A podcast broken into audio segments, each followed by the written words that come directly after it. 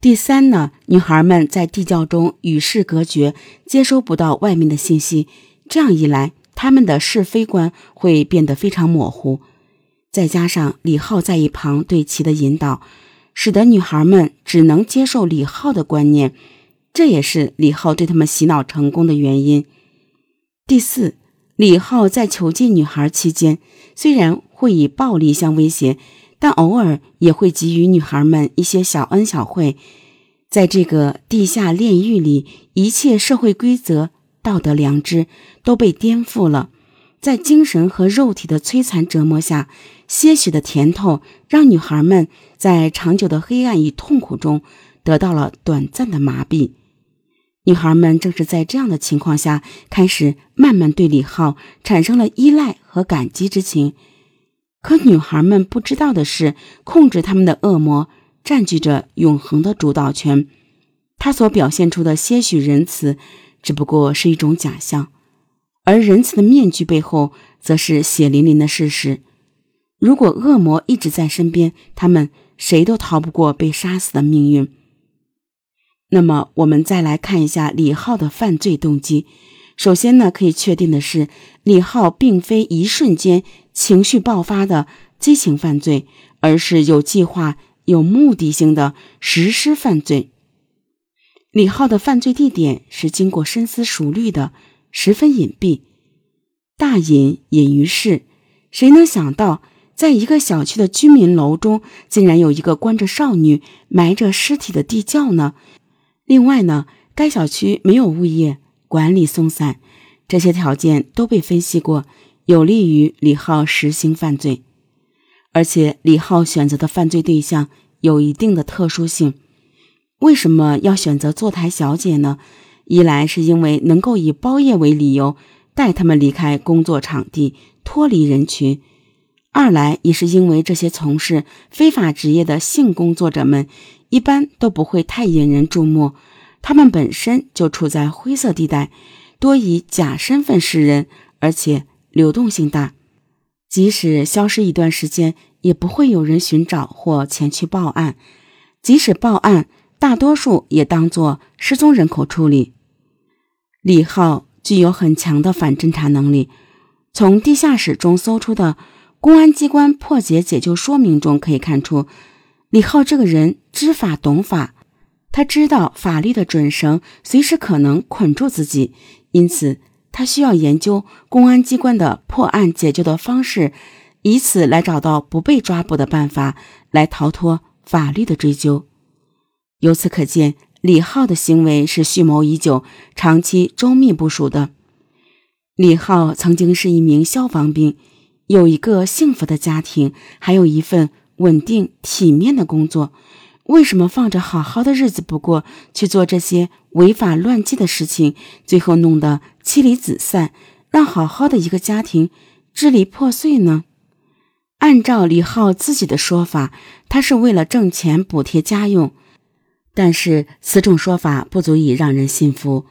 据资料显示，警方通过支付宝、网银等交易记录以及相关的证人证言查到。李浩在二零零九年十月到二零一一年九月这将近两年的时间内，通过裸聊赚取的观看费数千元，卖淫赚取的卖淫款七百多元。这并不是一笔大数目。李浩正是年轻力壮的时候，在外面做点兼职，打点零工，这笔钱也就挣回来了。况且，根据案情的发展。李浩在囚禁女孩期间所花费的养人费和收入是不成正比的。那么他究竟为什么要做这种事情呢？这里呢要提到一个细节：李浩这个人最大的爱好就是看惊悚小说。一般来说，一个人的爱好能够在一定程度上帮这个人排解生活中所发生的一些无法疏解的烦恼。有人喜欢阅读，将自己沉浸在书的世界中，来逃避现实；有人喜欢电影，通过电影所描绘的斑斓世界，来对抗日常生活的平庸。李浩呢，只有一个看惊悚小说的爱好，这也不仅不让人猜测，惊悚小说是不是也成了李浩排解不如意生活的一种方式？在小说中惊悚情节的刺激下，他也想要在日常的生活中寻找一些刺激。那么，李浩的生活究竟有什么让他不满意的呢？有消息称，李浩的父亲是国防科工委某干休所的政委，而母亲则是洛阳市某公园的工人，家中还有两个哥哥，大哥是公务员，在县里当领导，二哥在洛阳政法部门工作。李浩从小并不和父母生活在一起，而是在农村度过的，所以在李浩的性格中有一部分阴郁、自卑的成分所在。李浩的第一个身份是退伍的消防兵，第二个身份是洛阳技术监督局执法大队的职工。这两个身份都要求李浩在所处的环境中对上级绝对的服从，而他又一直没有作为。也没有晋升的机会，这导致李浩的内心深处是十分压抑的，而这种压抑需要找到一处释放，因此他对权力非常渴望。一个人长期被一样东西压着，就会开始幻想，如果自己获得了那样东西，自己将会怎么办？这也是李浩长期压抑的权力型人格形成的原因。一旦李浩开始将这种想法付诸实践，创造出一个可以藐视世俗规矩、法律道德的地下王国，他便体会到了权力带来的好处。白天他是单位唯唯诺诺、没有地位的职工，到了夜里，他就是自己世界里的国王。